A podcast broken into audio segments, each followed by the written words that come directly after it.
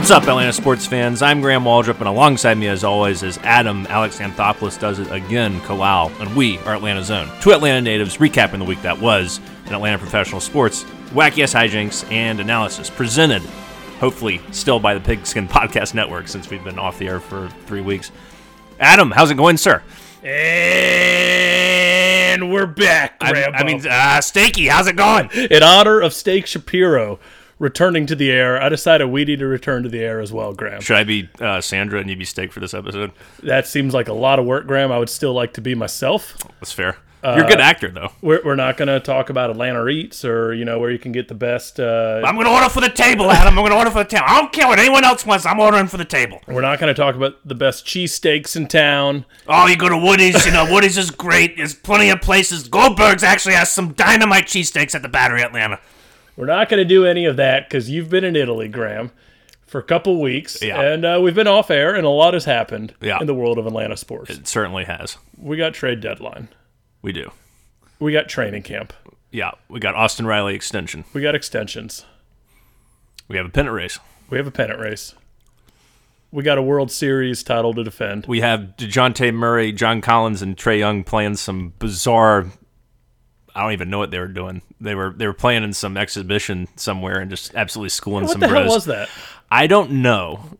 I was very confused. I mean, they were doing like some Harlem Globetrotters, NBA Street esque moves and alley oops and stuff, which was cool. But I was against all these punks, um, so I was like, I don't. I mean, I guess way to go build some chemistry together. But I don't. A lot of people were putting a lot of stock into it. It was like John Collins finished with like 37 points and 25 boards. I was like, who cares? Yeah, I think they were joking about it, but I heard on the radio today that we lost that game, actually. oh, Those were just the highlights and garbage time. oh, okay, But I don't think that's the truth. yeah. Not Summer League, though, but I guess they're, they're vibing. That's good. Yeah, that's the big news. Certainly, that's, That's going not what we're here to Atlanta talk right now. All right, let's, let's start with these deals. I guess we'll start with the first one. We uh, got Adrianza back for pretty much nothing and DFA'd Robbie Cano, who scuffled mightily at the plate and in the field. I don't, I don't think we once discussed the fact on this podcast that Robbie Cano was on the team. I but- think we haven't had an episode since Robbie Cano came on the team and then was dismissed. Yeah, so Phil Gosselin's no longer anymore, unfortunately. Yeah, Uh, he was DFA'd for uh, for Robbie Cano. Robbie Cano comes in that first night, gets two hits, looked decent in the field. I was like, oh man. I mean, I wasn't like getting too excited because you know he is what he is at this point. But I was also like, okay, maybe this can kind of work out. But you know, just over the course of time, it became apparent that it wasn't going to work out. He got like two more hits after that. He was like four for thirty nine, and then just made a bunch of errors in the field. And I think more than anything. It was the errors that probably got him dismissed, but the offense didn't help either. So, I mean, obviously, this deal is all about trying to fill the void until Ozzy comes back. But it's it's a bit of a concern now with Ozzy that he still hasn't started any rehab. There hasn't really been any updates on him. No, but I think the good news about it is that, you know, without saying anything, if Ozzy was going to miss the season, or if they thought it still could happen, right, that Ozzy doesn't come back, but I think they would have made another move if they were really like, holy shit, Ozzy's not coming back this year. That's a good point, Graham. That is an excellent, astute point on your behalf there. So, Yeah. in the meantime, you know, you, I could think of worse platoon options than Arcia and Adrianza. You're going to get good defense from both Who are, of who are worse? Who are worse options? Uh, Gosselin, Cano. Okay, good. it could be a lot worse. And, you know, that's obviously our weakest spot in the lineup right now, Yes. second base. But so if those guys just get the occasional hits, give a solid defense, maybe, I mean, keep in mind that Adrianza obviously hasn't exactly excelled with the Nats, but we've seen this year and year again where a guy will go somewhere else, suck, come back to the Braves, and kind of get that lightning in a bottle again. And, Yeah. You know, Adrianza was like one of the best pinch hitters we had last season. People forget all of Eddie Rosario's heroics in the NLCS that without Adrianza, Rosario does not get the chance to hit that home run. Because Snitker pinch hit, I think it was, I can't remember who started game six. I want to say it was Anderson. And it was like the fourth inning or something. And there was two outs, but we had a guy on or something like that. And Adrianza, Adrianza comes up and gets that double in the corner to set up for Rosario's three run home run. So, I mean, he's he's had a horrible year this year offensively. He's hitting like 140 or something. But he's a guy that's familiar with the clubhouse, familiar with the culture, won helped win a World Series last year, even though maybe it was a more minor role than others. You know, it's a it's a situation where you're comfortable bringing a guy like Adrianza back into the fold for this platoon situation. And at the end of the day, we are better off. Like the trade made us better. Yeah, What you're looking for. yeah, he'll at least play better defense at the end of the day.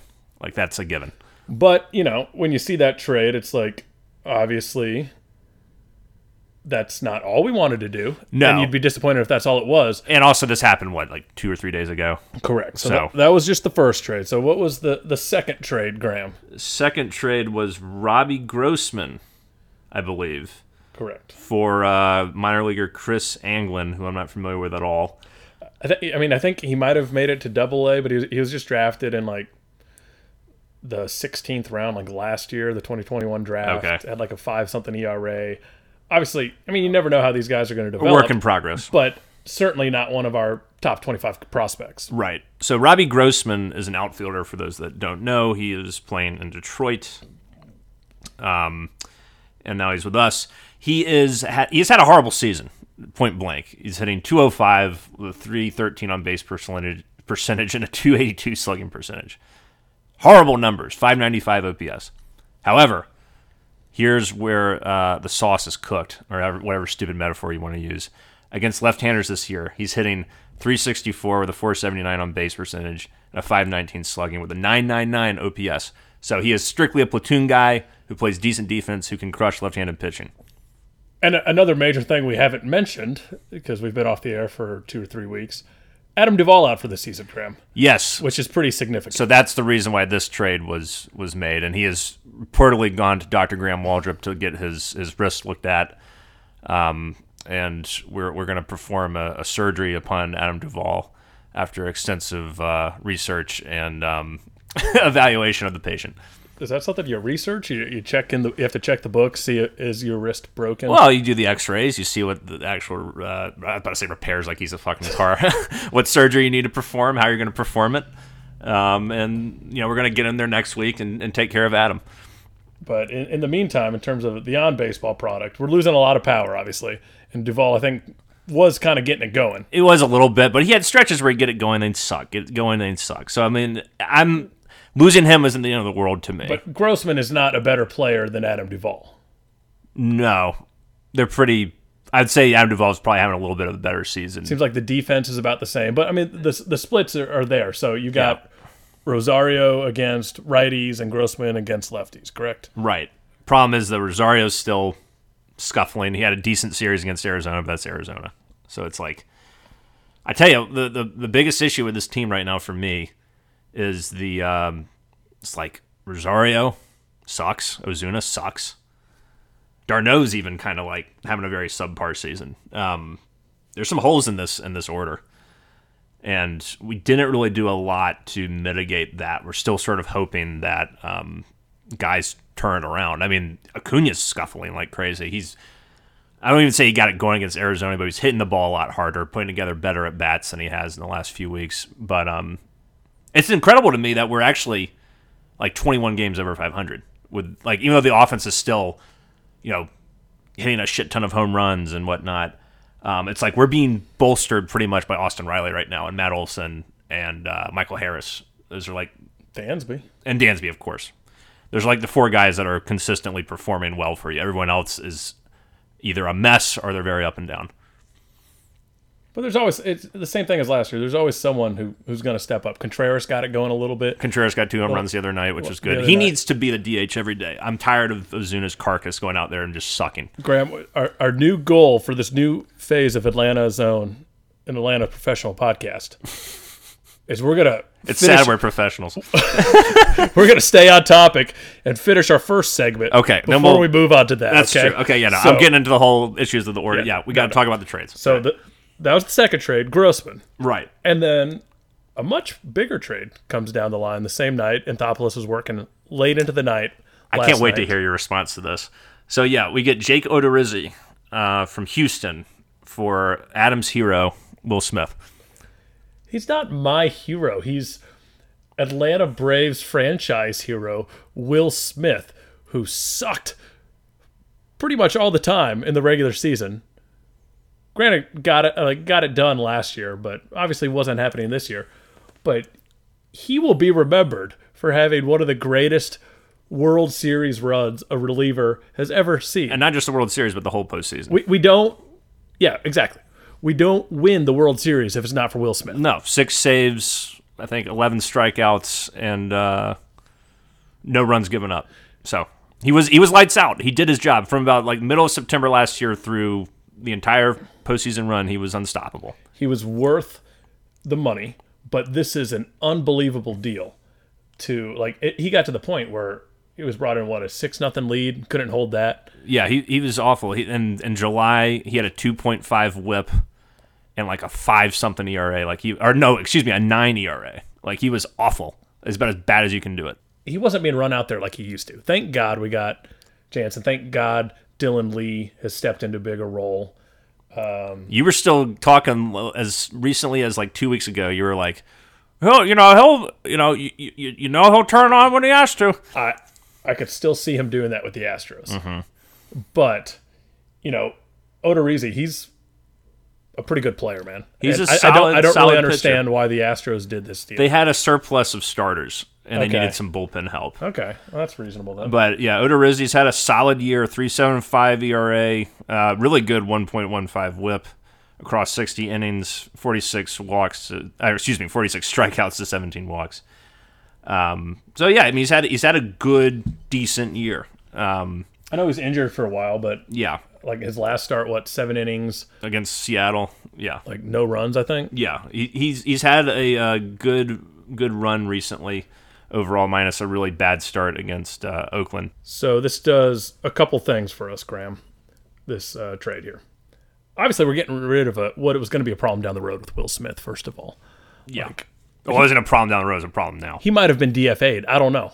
probably was going to be. He was not. Yeah, you're right. Like the frequency of his usage was. He was no longer pitching really in a lot of high leverage situations. He wasn't being run out there like four or five times a week. And with Yates coming back, like he might have been the odd man out. Sure. I don't know. You're not like, what are you going to do? Drop Dylan Lee? No, absolutely not. Hell so no. you obviously don't want to DFA a guy who just helped you win a World Series the year before. So that would have just been sloppy. But it's also like you know, it's about what you're doing now, and if he was DFA'd, then you know you would have accepted it. But the fact that you get a solid pitcher, starting pitcher for the carcass of Will Smith is is impressive by Anthopoulos. I mean, I think both front offices must have.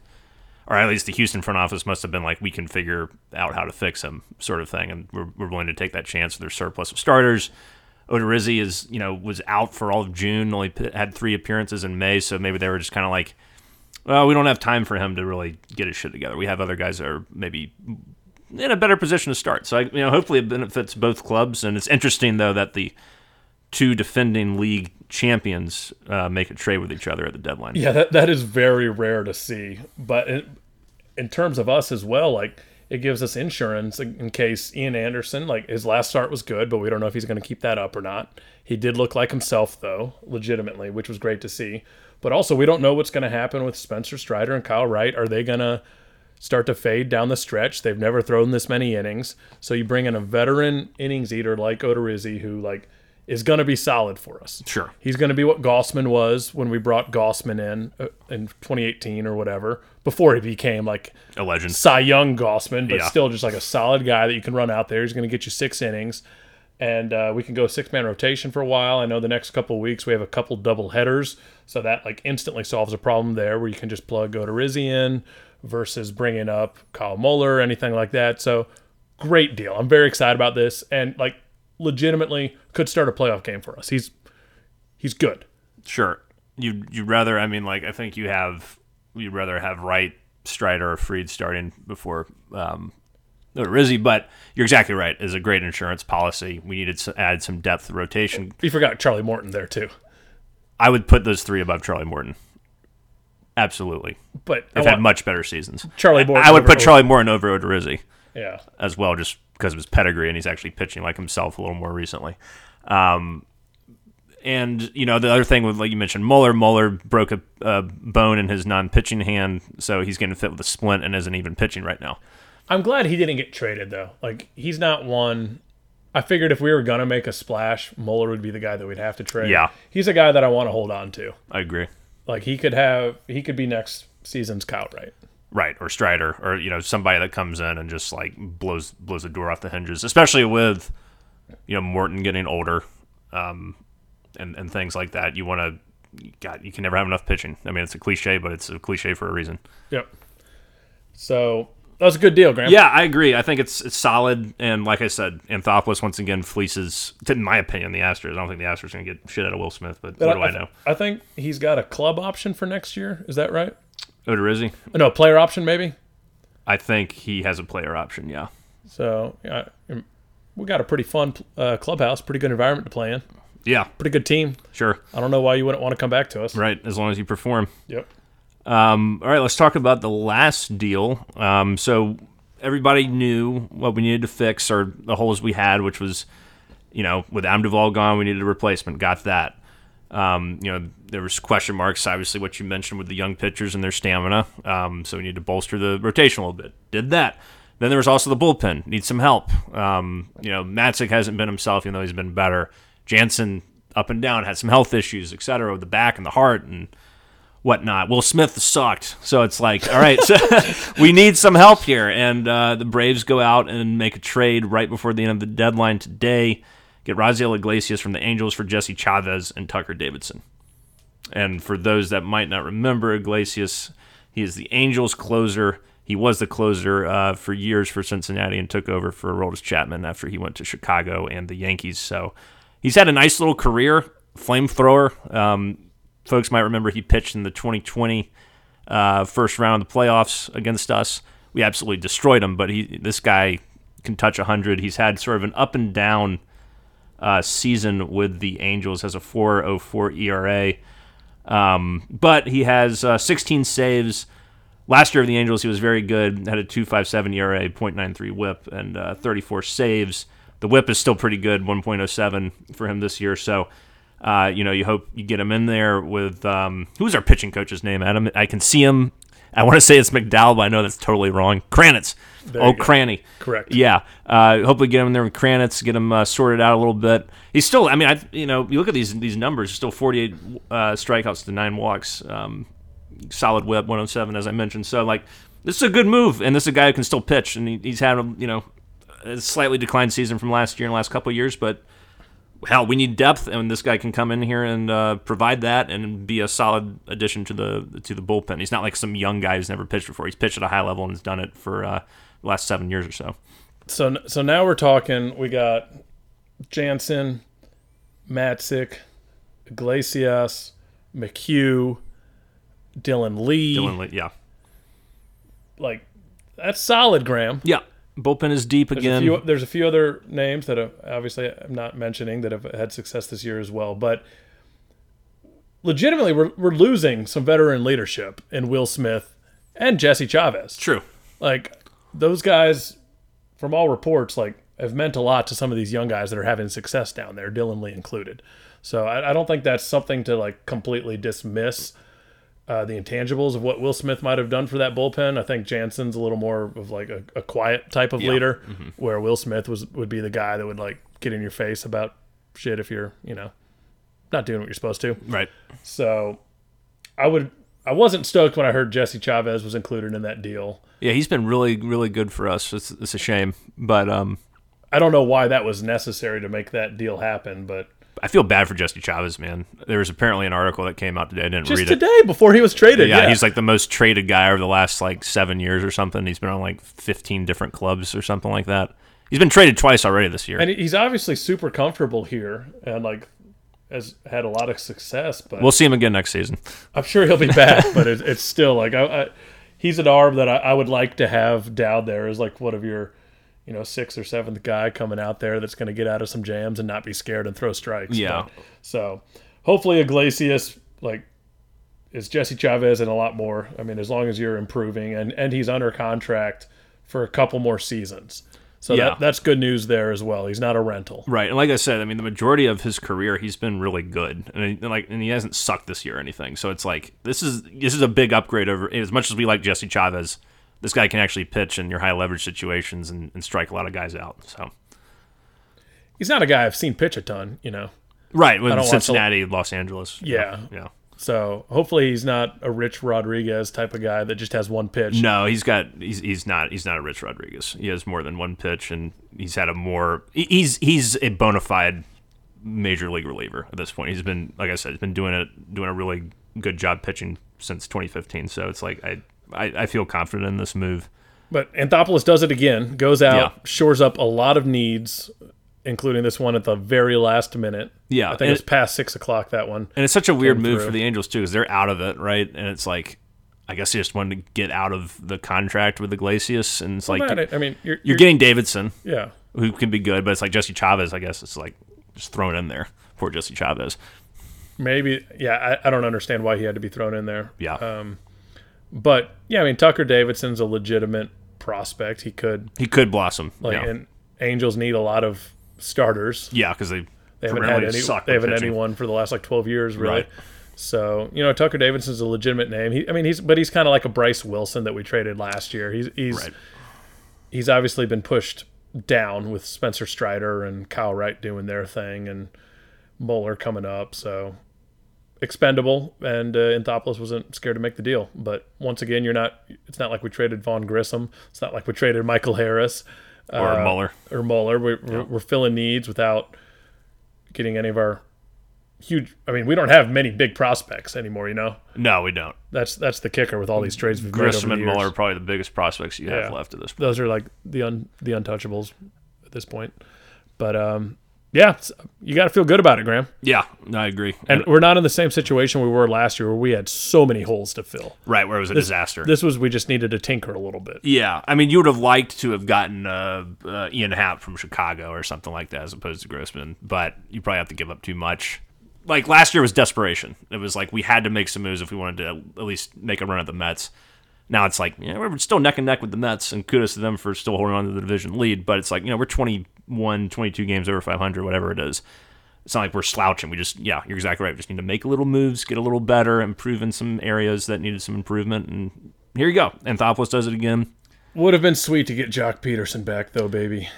Yeah, But the giant the Giants are just with that third wild card that made that made it a little tougher. There's just so many more teams that were on the verge of being in the playoffs still, so there were fewer sellers. yeah, But yeah, I guess at the end of the day, we should have just re-signed Joc from the beginning. But what are you going to do? yeah. Thank God for Michael Harris. You're you're not going to hit on everything. You're not going to always make the right move, but that is such a reasonable take for you, Graham.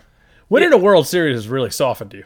it's like the the biggest blue balls that you could ever have in terms of being a sports fan was finally released. You don't want to have a sexual reference, and then I got nothing for you. Adam's making faces at me over here. We'll move on. Um, but yeah, that's your Atlanta Braves trade deadline report. Very good, Graham. Very good. Yes, Now let's move on to other big news in the Atlanta Braves. sure. Austin Riley. Austin Riley. How about that coming out? that was Something uh, we have discussed this. This need to make this happen because it's not just Dansby at the end of this year, but Austin Riley needs to get paid. Max Fried needs to get paid, and uh, Austin Riley got paid. Graham. Yeah, a 10 year, $212 million contract, uh, the biggest deal in franchise history. I feel like we've been saying that a lot recently. Matt Olson was the biggest deal. Now it's uh, Austin Riley. And that- so that'll run him through the 2032 season. And if you do the math, you, you know, the maximum you're going to spend on Austin Riley throughout his 10 years, $22 million per season. which is great. I mean that that's what the most we're spending on Matt Olson. Like the fact that we have Austin Riley, Matt Olson, Ronald, and Ozzy all locked up for very team friendly deals is crazy because people are getting 30 35 million dollars a year now. And we got all these guys. For like 515 million total.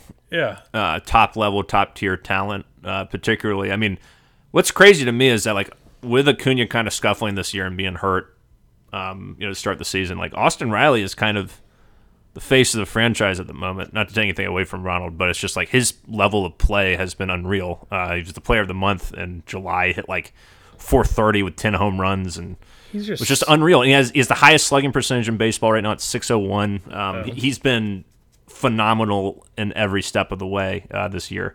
I um, who would have thunk it like a year ago and like I remember a year ago in April or it was May or something we were having a discussion. It's like is this kind of like what Austin Riley is? Does he just sort of suck and capable of hitting, running into a couple of balls and hitting a home run every once in a while? Like is he ever going to take the next step? He took it last year and he's taking it even more this year. And after that big walk off hit against Arizona, it's like the next day I was like next morning it was like Austin Riley 10 ten year extension. Well, you know what really got him his contract was his quote that he had after that game winner on Sunday, where he said like, "I hunt deer and I hit baseballs, and it's not deer season right now."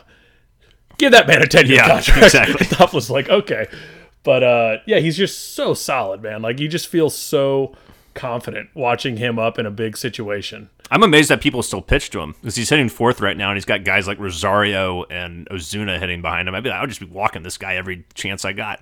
He he he doesn't just hit like hittable pitches like that pitch against um or who was it on Sunday when um Melancon was pitching against him. That was a good pitch, low and inside, and he just goes down there and gets it and gets an opposite field, you know, double to win the game. I mean, his plate discipline is unreal. His power is unreal. Um, like I can't say enough great things about Austin Riley. He is he is not even in his prime yet. I mean, he could get better. And he's already hit 29 home runs this year. I think he hit 33 last year. He's going to Yeah. eclipse that. He might threaten 45, 50 home runs at this pace. He's a superstar, man, and you you just love to see it. Like to develop this homegrown talent and keep him for ten years at a reasonable like deal. What else could you want from your franchise? Yeah. And Anthopoulos came out and said it. He's like, we've seen what like Braves country's been doing, filling up the stadium every game, and if like you keep doing that, we're gonna keep doing this. So it's like, as you like to say, Graham, the proof is in the pudding Proof is in the pudding. and you, you got the battery, you, you got Goldberg's bagels, you got all the hot restaurants, and all that money is going straight to the Atlanta Braves franchise, and they're they're putting butts in seats, you know, and and now we're, we're seeing that money directly on the field, baby. Stakey, buy or sell Austin Riley? Buy. what kind of dumb question is that? Of course you buy. But uh, right, right now, Graham, we're I think depending on what site you're looking at, we're like between like seven to like nine for overall payroll, and Anthopoulos has said we're gonna be a top five payroll Good. overall. So it's gonna About keep time we start up. spending some money. So- you, you know what's great about these extensions too? Um, that started with uh, Ozzy and, and Acuna, is that he's signing them before they get too out of control, before their numbers are too good. Like with with Ronald, he only play like 120 major league games before that extension. With Riley, like you know, Austin's only been good for like a year and like a couple months. You know, it's not like he was a world beater for like four or five years and then this deal came in. Like he's he's finding the time when these guys start to really figure their shit out and signing them to deals that are affordable for the team but also set them up set up the players for life. So it's like a great balance of not waiting too long. You know, think about how much money Aaron Judge is going to make this year or Juan Soto will make in a couple of years. Like these guys are going to make because they weren't locked up earlier in their career. They're they're going to make 400 430 million dollars something insane hell juan soto turned down a 445 million dollar uh, contract from washington before he was traded that was the reason he was traded because he didn't want to be here anymore or be in washington anymore mike rizzo has failed that franchise lost uh, you know didn't lock up bryce harper didn't lock up juan soto um, Sure, of, of all those trea turner Trea- of all those people, they end up with Strasburg, who hasn't pitched at all. They locked right him up. right so it's like it's incredible to me what what um Anthopoulos has done in terms of buying his time and then figuring out when the time to strike is on giving big extensions to people, big you know these core, core these guys that you want to be core players for uh, the foreseeable future. Uh, it's just a masterstroke uh, once again by by him, and he continues to prove that he's the best. In my opinion, he's the best general manager in the history of the franchise, and maybe the history of Atlanta's professional sports. Yeah, because you're, you're buying them out of those arbitration years. So, like, you can understand the argument from the player's point of view when you got three, four years that you would be making so much less than they are now. Like, you're not going to get those huge. Like, Dansby's probably going to end up with a bigger contract than any of those four guys. He mm. AAV because he, he's made it to his very last year and now he's putting up huge numbers. But he's only had one really good year. Like you think about it, like That's- offensively and defensively. That's enough. Someone's going to pay Dansby Yeah, more than twenty two and we million might dollars a year. we might lose him. We might lose him. It's definitely possible, but that's where Vaughn Grissom comes to play, and you know we will sign a veteran stopgap for you know a lot of money for one year. He's proven that he's willing to do that as well. Right. That's the beauty of Anthopoulos is like he'll give a guy, you know, 25 30 million dollars for one season Right. If, well, that, if that'll get a veteran in. well, yeah. Well, with the talk of um, you know wanting to be a top five payroll, I mean that that opens the door. I mean, there's a lot of good free agent shortstops this year, or guys that might opt out, like a Carlos Correa, Xander Bogartis, uh, Bogarts, uh, Bogartis. It's like, Like, is that the pronunciation? I've No. never, I've never interpreted it that way, but sometimes you know your things. sounds like I uh, have like dyslexia or something. Bogartis. Um, but you know, there's a lot of quality guys that are shortstops that are going to be uh, free agent stands be included in that uh, discussion. Trea Turner.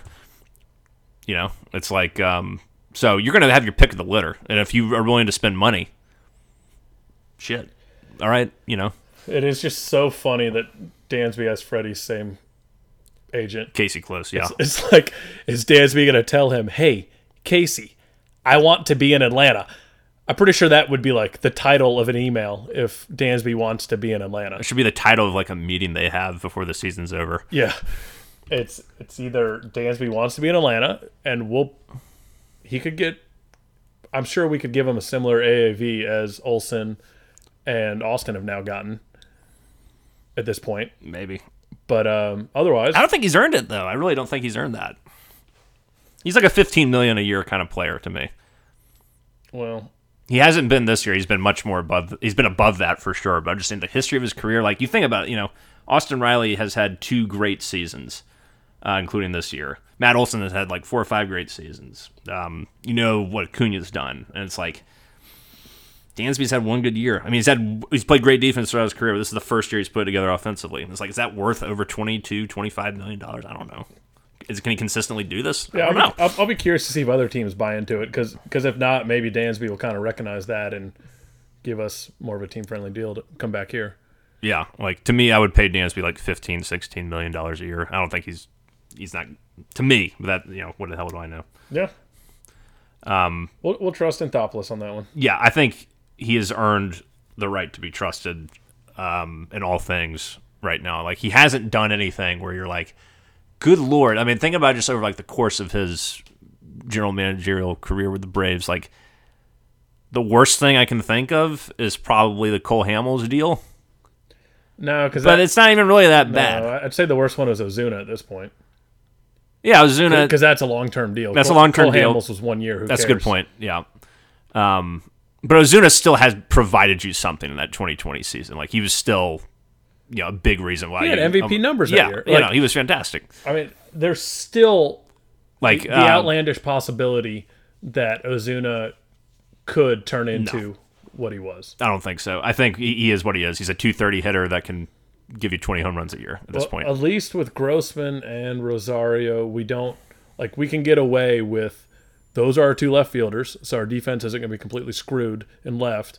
And Contreras can DH a lot more than he has been. Like we're not forced to play Ozuna in left he field now. he really shouldn't. Yeah, he should never play left field again, and he should. And Contreras should be the full time DH. Contreras only had like 30, like uh, uh, as of like a couple days ago, he had like 38 at bats in July or something. I'm like, get this man up there.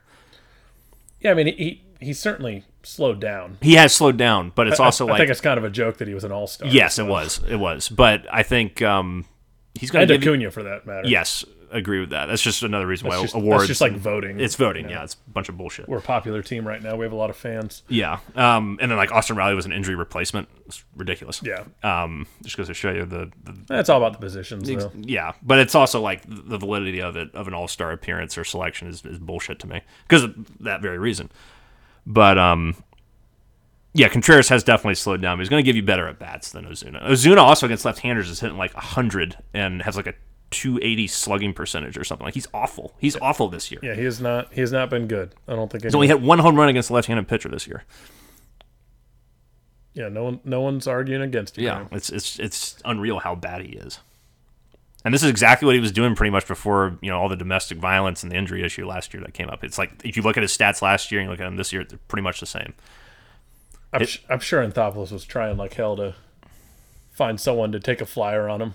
Oh yeah, no no doubt, and I doubt anyone really wanted to. But it's like you got to look at what you can get. It's like, do we have a better chance of keeping him for two months, seeing if he can turn it around, or doing like what the Yankees did with Joey Gallo, where they traded him for like some random double A prospect? Right. I'd, I'd rather like the possibility that Ozuna could become Marcell Ozuna of just two years ago. Yeah, because Gallo like he like you think Ozuna sucks. Ga- Gallo really sucks. Yeah. So, but all in all, Graham, we're we're looking pretty good. Um, Met, Mets have stepped it back up again. Dude, I think it's time to really consider that the Mets are legitimate. Um, not that they weren't before, but you know we were we were catching up on them. We got a one and a half game, and these bastards find a way to just hang in there. They're on a seven game winning streak. Uh, they got Degrom back. He's uh, pitching tonight, I believe, making his debut for the season. Hasn't pitched in over a year, but um, you know they're a formidable team. They're a formidable team, and um, we're gonna have a big, big four game set with them this week after we play Philly. And uh, that's you know once again won't decide the division and all that shit. And the Braves are still in a really good spot with the wild card. I think we're still like six and a half, seven games up uh, as the first wild card. But the Mets are for real, and um, you gotta respect them, man. This is not a, this is not a fluke anymore. And not that it was ever a fluke, but it's not a fluke. Like they're they're damn near thirty games over five hundred. They, they know what they're doing. They got damn Vogelbach. They do have Vogelbach, That's a guy that'll beat us in the playoffs, Poe. no doubt. That guy will hit a crank a 420 foot bomb easy. Sure. Um, Philly even is hanging in there. I mean, I don't really.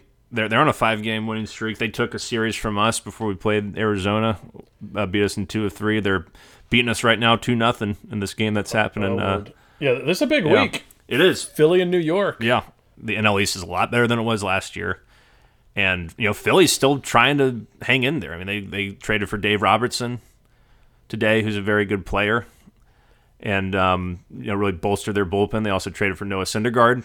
Oh, did they? Yeah, Wow. so they are they are all in. They're not giving up. Bryce Harper will come back eventually, right? You never know. Sounds like you don't know. Um, no, I don't. But according to our Philadelphia correspondent uh, John Galvin, uh, he should come back before the end of the season. Okay. So they are not dead. They are not dead, and um, there's still a, a lot of baseball I don't see them catching us, but either way, three wild card spots. It's like obviously you want to win the division, Yes. but I'm not worried about, about us like not making the playoffs. No, I think I think we're we're in a good spot there, but I'll knock on wood. yeah, knock on wood. Sake. Sure. For a couple of listeners out there who are very superstitious. Yes. Um, one one thing I want to ask you about the Padres. If the season ended today, we would play the Padres in a three game series. Oh, Pa- Lord. The Padres, probably the biggest, uh, one could argue, biggest winners of the trade deadline. Got Juan Soto. Got Josh Bell. They also got a. Uh, who they get? And they got Josh Hader from uh, Milwaukee. Who hasn't been good this year, but No, I think there's some weird like family circumstances with him where he hasn't really been playing all the time. So Mm-hmm. like, you know, he could get it rolling again. He's obviously a scary player. Yeah, no, I mean he's like one year removed from being one of the better closers in baseball. So it's like Tatis is is he coming back? Tatis is coming back. He still has not come Machado, back. Tatis, Soto. That's like That's terrifying. That's like the damn the big three: uh, Bosh, LeBron, and uh, D-Wade. D Wade. Yeah. that's sick. No, it, like you put that two, three, four in your some, lineup. That's some NBA stuff. yeah, no, it's it's scary. Like the the the Padres are going for it, man, and uh, they've done this before though. they have done this before, They have the starting pitching to compete in the playoffs. they have good starting pitching uh, for sure. The, Who's their ace? uh, you Darvish having a very good season. I'm not impressed with you, Darvish. You're I'm not not, impressed with you, Darvish. I'm not scared of him. Okay. I'll take Max Fried over you, Darvish, any day of the week. We're definitely comparable pitchers, but um, they're a solid team, and they just got a lot better. Um, and also, you put Josh Bell in there, who's having a really good season, and he was, you know, having a good season with the Nationals, who are terrible. Um, so that's uh, that's a damn scary lineup, man. That's not a team I want to face in the in a wild card round, even though it's three games now, or best of three. Yeah, I'm, I'm a firm believer that you can't just throw a bunch of superstars together and have a team. I know you are, but on paper, it looks pretty good. Sure. Yeah, they've they've had a good team on paper for many years now. It's true, and they, they they still. I don't think they've made the playoffs since like 2006. They did like a wild card game one time, maybe. I don't think so. Yeah. I remember. I think the last time they got really close was the last day of the 2010 season when the Braves uh, beat the Phillies and the Padres lost, and then we got into the wild card. Bobby's last season. I don't think that's accurate. I'm pretty sure they've been to the playoffs in the last five years. I don't think they have. Let's look this up. Let's look this up. Let's look this up because San Diego correspondent Hugo is going crazy right now. He's going crazy that I'm right. They've probably been in for the last like three years. That's not true. 2020 was the last time they made the playoffs as a wild card. Do you count that? yeah. Okay. they they won a round in 2020. All right. Well, uh, F me then. And um, yeah, so I was wrong. They haven't won a division title since 2006. That's what I was uh, That's fair. not remembering correctly. Yep. Regardless, the Padres look good, and it's a team I don't want to play. So it just puts more emphasis on getting winning the division, forcing the Mets to have to play them or someone else, and uh, playing a lesser team. That would be ideal. But either way, no matter who you play in the playoffs, it's, you know they're going to be a good, at least a good team. So there's no easy out, really. We, we have two quick things to discuss Okay. in my eyes, unless you got something else. No. Uh, You want to talk more Padres baseball? no, no, no. I'm not, I'm, I'm not interested in in who we're matched up with currently. Graham. Okay. Are you worried at all about Acuna? Um, I was before I went to Italy. I didn't watch any games when we were over there. But I, I kept. I read in the morning uh, what was happening every day. I was, you know, there's a lot of really just non-competitive at bats, defensive miscues. Um, you know, he was getting. He wasn't grinding at bats like he usually does. I mean, he's always been an aggressive hitter, but he also has the ability to work the count. He wasn't doing that when he came back, and I was watching this Arizona series.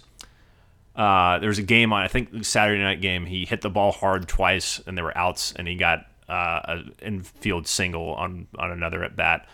But um, that was like it was hardly hit hard at all. But the thing that impressed me about Acuna was he's starting to hit the ball better, even if he wasn't getting the results he wanted, and he's and and that at bat where he got the infield single was like a 12 pitch at bat. So it's, it says it shows me yeah. that he's starting to figure some things out again, put together competitive at bats, starting to hit the ball harder again.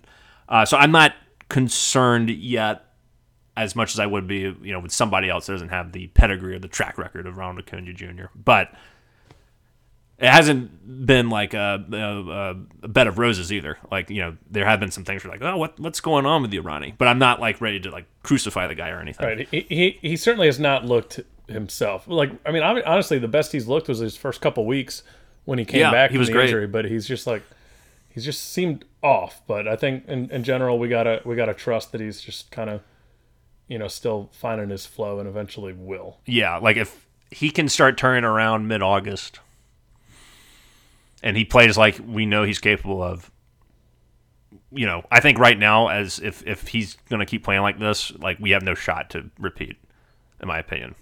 But if he turns it around, we can we can do it. But he's got to play at that MVP caliber level that he can play at. Are you worried about him?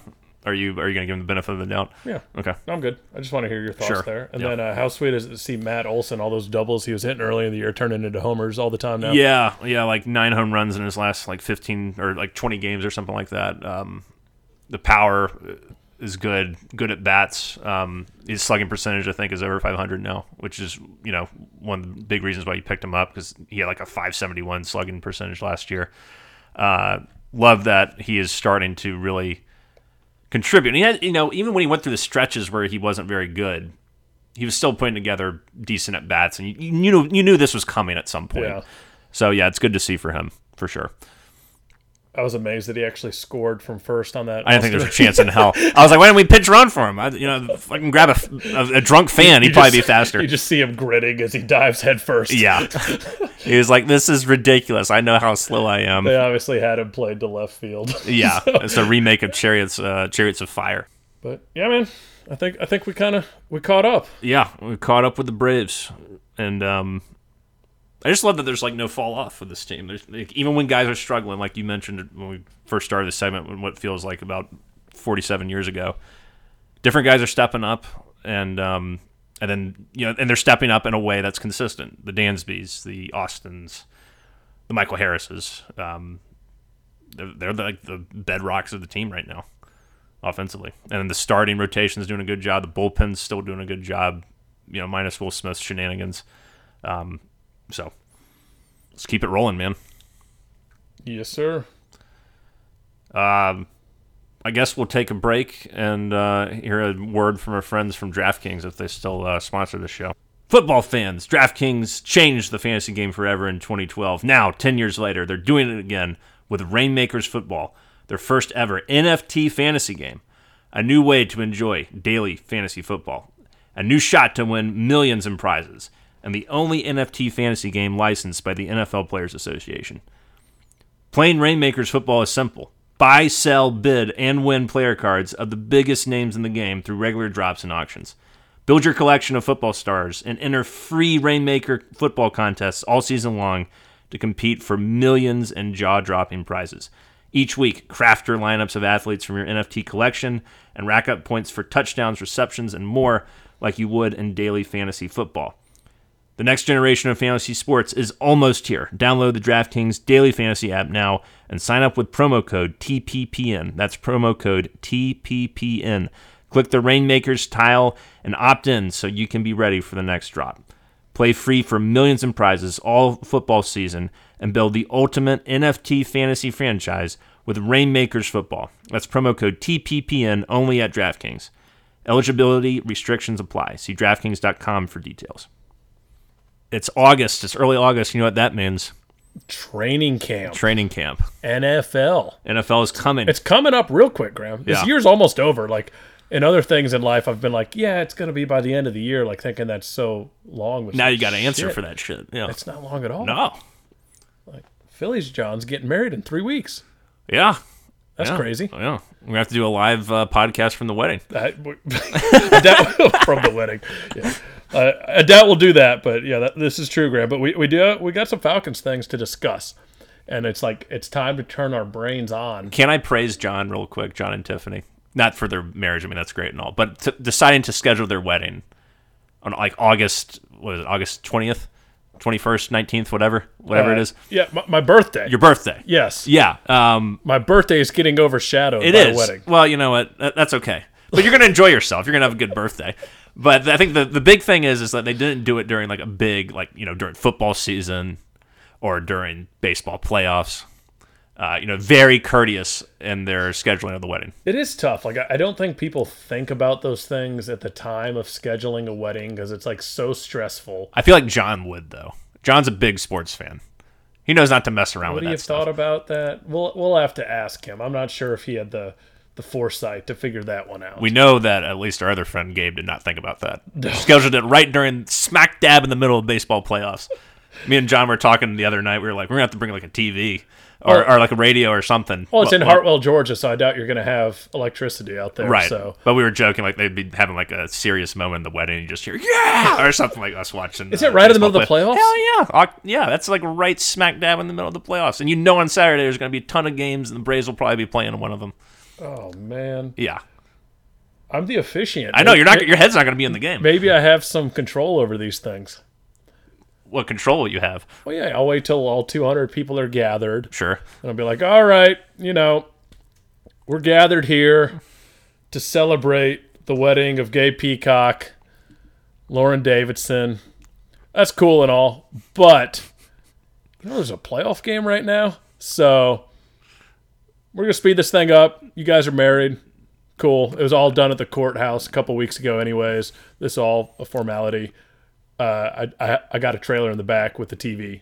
Let's go. Yeah. If anyone wants to uh, come watch the Braves game, grab a drink, we'll go watch the Braves game. You know, at least 100 people would want to go watch the Oh, Braves yeah, game. for sure. Come on. Yeah. In Hartwell, Georgia, Hartwell, Georgia is Braves country. You tell them you got a trailer You got a TV. and some Braves, some Braves baseball. it's on. Giddy up, partner. Yeah, for sure. So yeah, we'll make that happen, Graham. Don't you worry.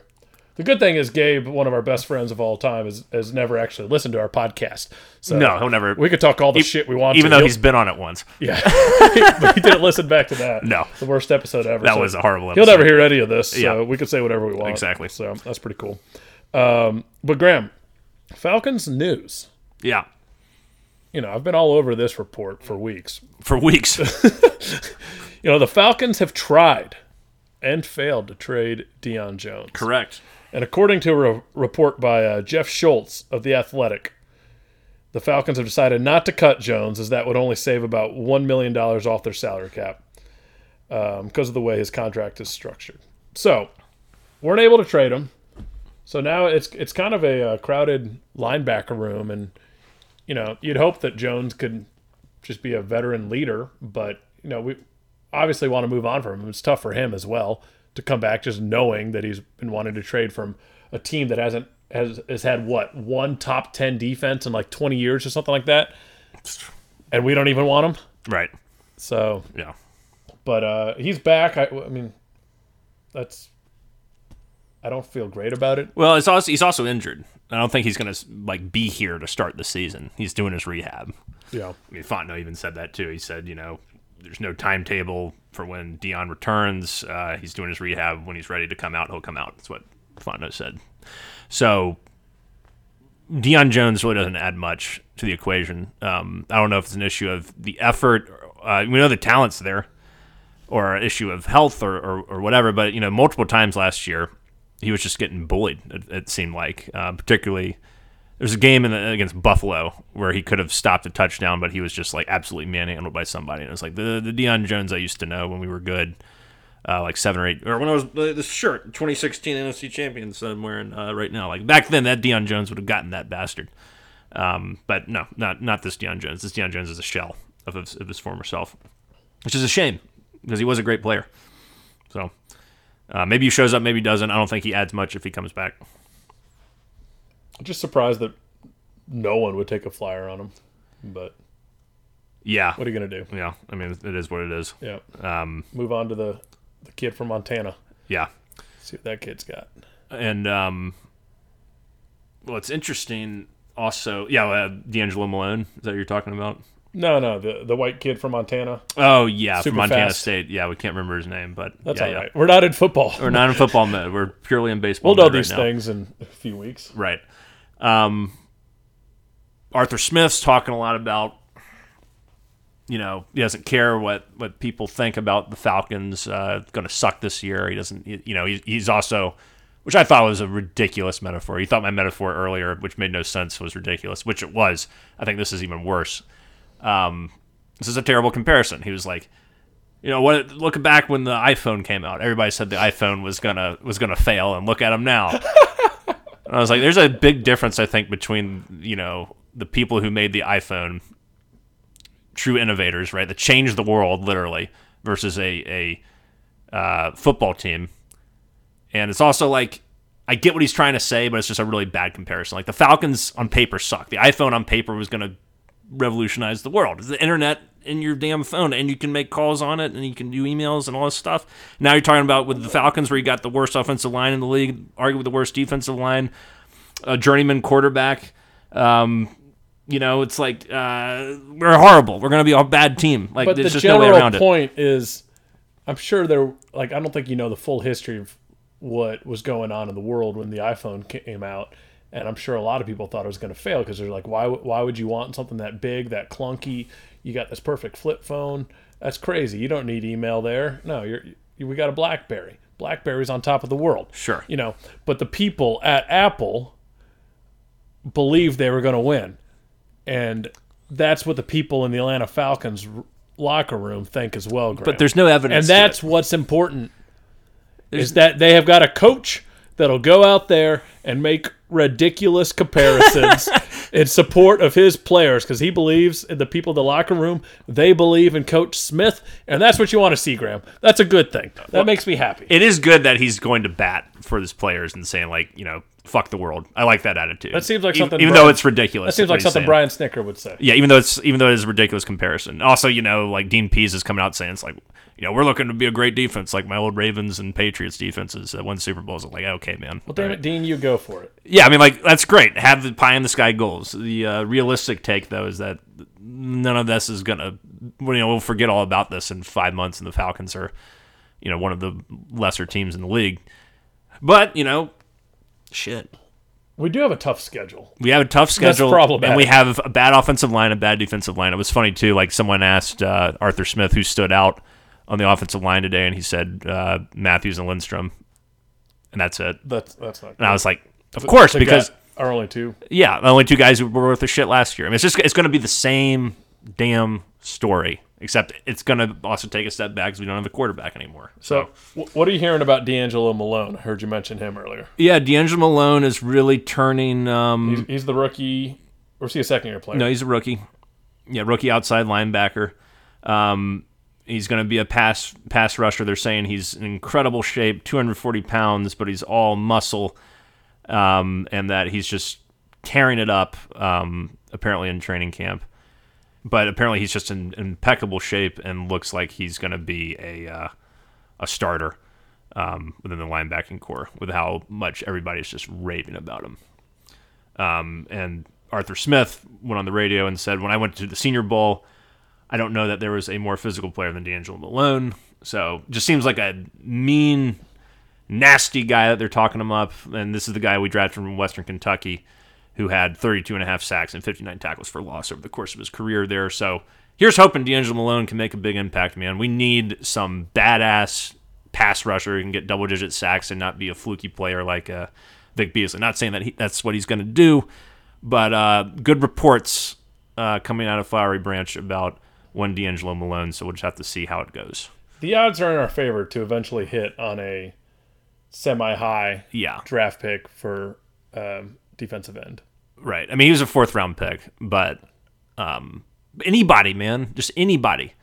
Can you believe that we've only had like one good defensive lineman pick in the last like 10 years, and that was Grady in the fifth round? Like, can you think of anyone else who was worth a shit that we drafted?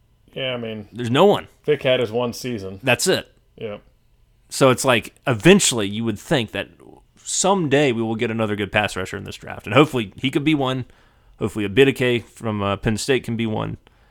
But um, yeah, sounds like this guy is busting his ass and working hard and is ready to go. So We got to go get eyeballs on trading camp one of these days, Graham. it's fun. I went when I was uh, when I used to be a sports journalist. Journalist. Journalist is another uh, front row reference. But uh, yeah, I went. I went, and it was it was fun. I hear they got these food carts this year where everything's a dollar. You know, Oh, you want a coffee? dollar. That's a dollar. You want a cheesesteak? That's a dollar. You want a slice of pizza? It's a dollar. Man, Arthur Blank really knows how to sell his shitty stadium food to people uh, Us at a cheap rate. Atlantans love cheap concessions. Yes, we also really love paying out the ass for PSLs. We love that shit. Well, they're kind of like dropping the PSLs now quietly, Oh yeah. is the word around town. Oh, But uh, that's going to cause some issues for the people who paid for PSLs. So really? I haven't heard anything about this.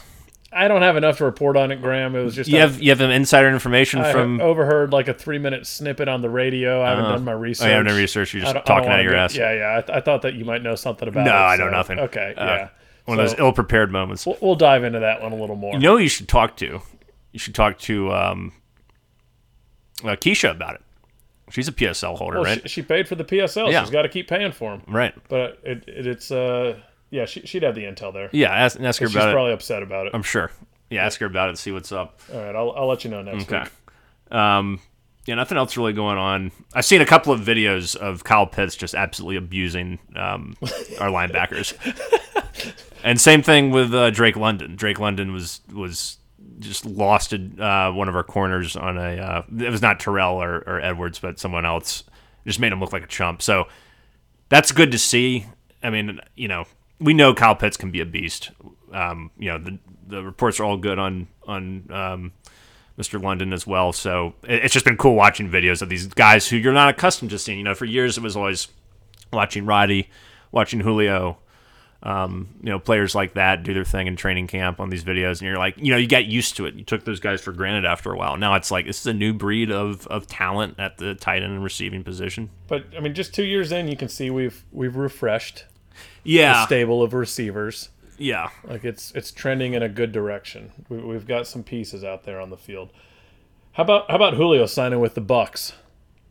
Traitor. We're gonna see him twice a year. No, we're not because he's you know he's going to play like four games. Well, we'll, we'll see him for the first game. I think we play them like week four or five. you think he would? like. He's going to kill us if he's healthy. No, I, I don't. I think he's done. I think he's done too. What, what's surprising to me is how done he was last year, though. He did like nothing for Tennessee. Yeah. Like I thought it would be a more gradual decline, but it was like immediate rock bottom kind of kind of deal. Yep. Got to stay on the field, Graham. But uh, yeah, nothing else really going on, Adam. I think in the Atlanta sports world, I think we I think we covered it. Yeah. Big day though. Yeah, United uh, played to a draw their last match. Tight, tight, tight. Yeah, zero zero. I watched it. That's good to hear. It's pretty uh, ugly soccer. Not that I know much about what good soccer is either. Yeah. but, yeah. Well, thank God you brought that one up. Yep. Had to just squeeze out a couple more uh, seconds on this on this turkey. Yeah. But that's it. So we're back. We'll do better next time.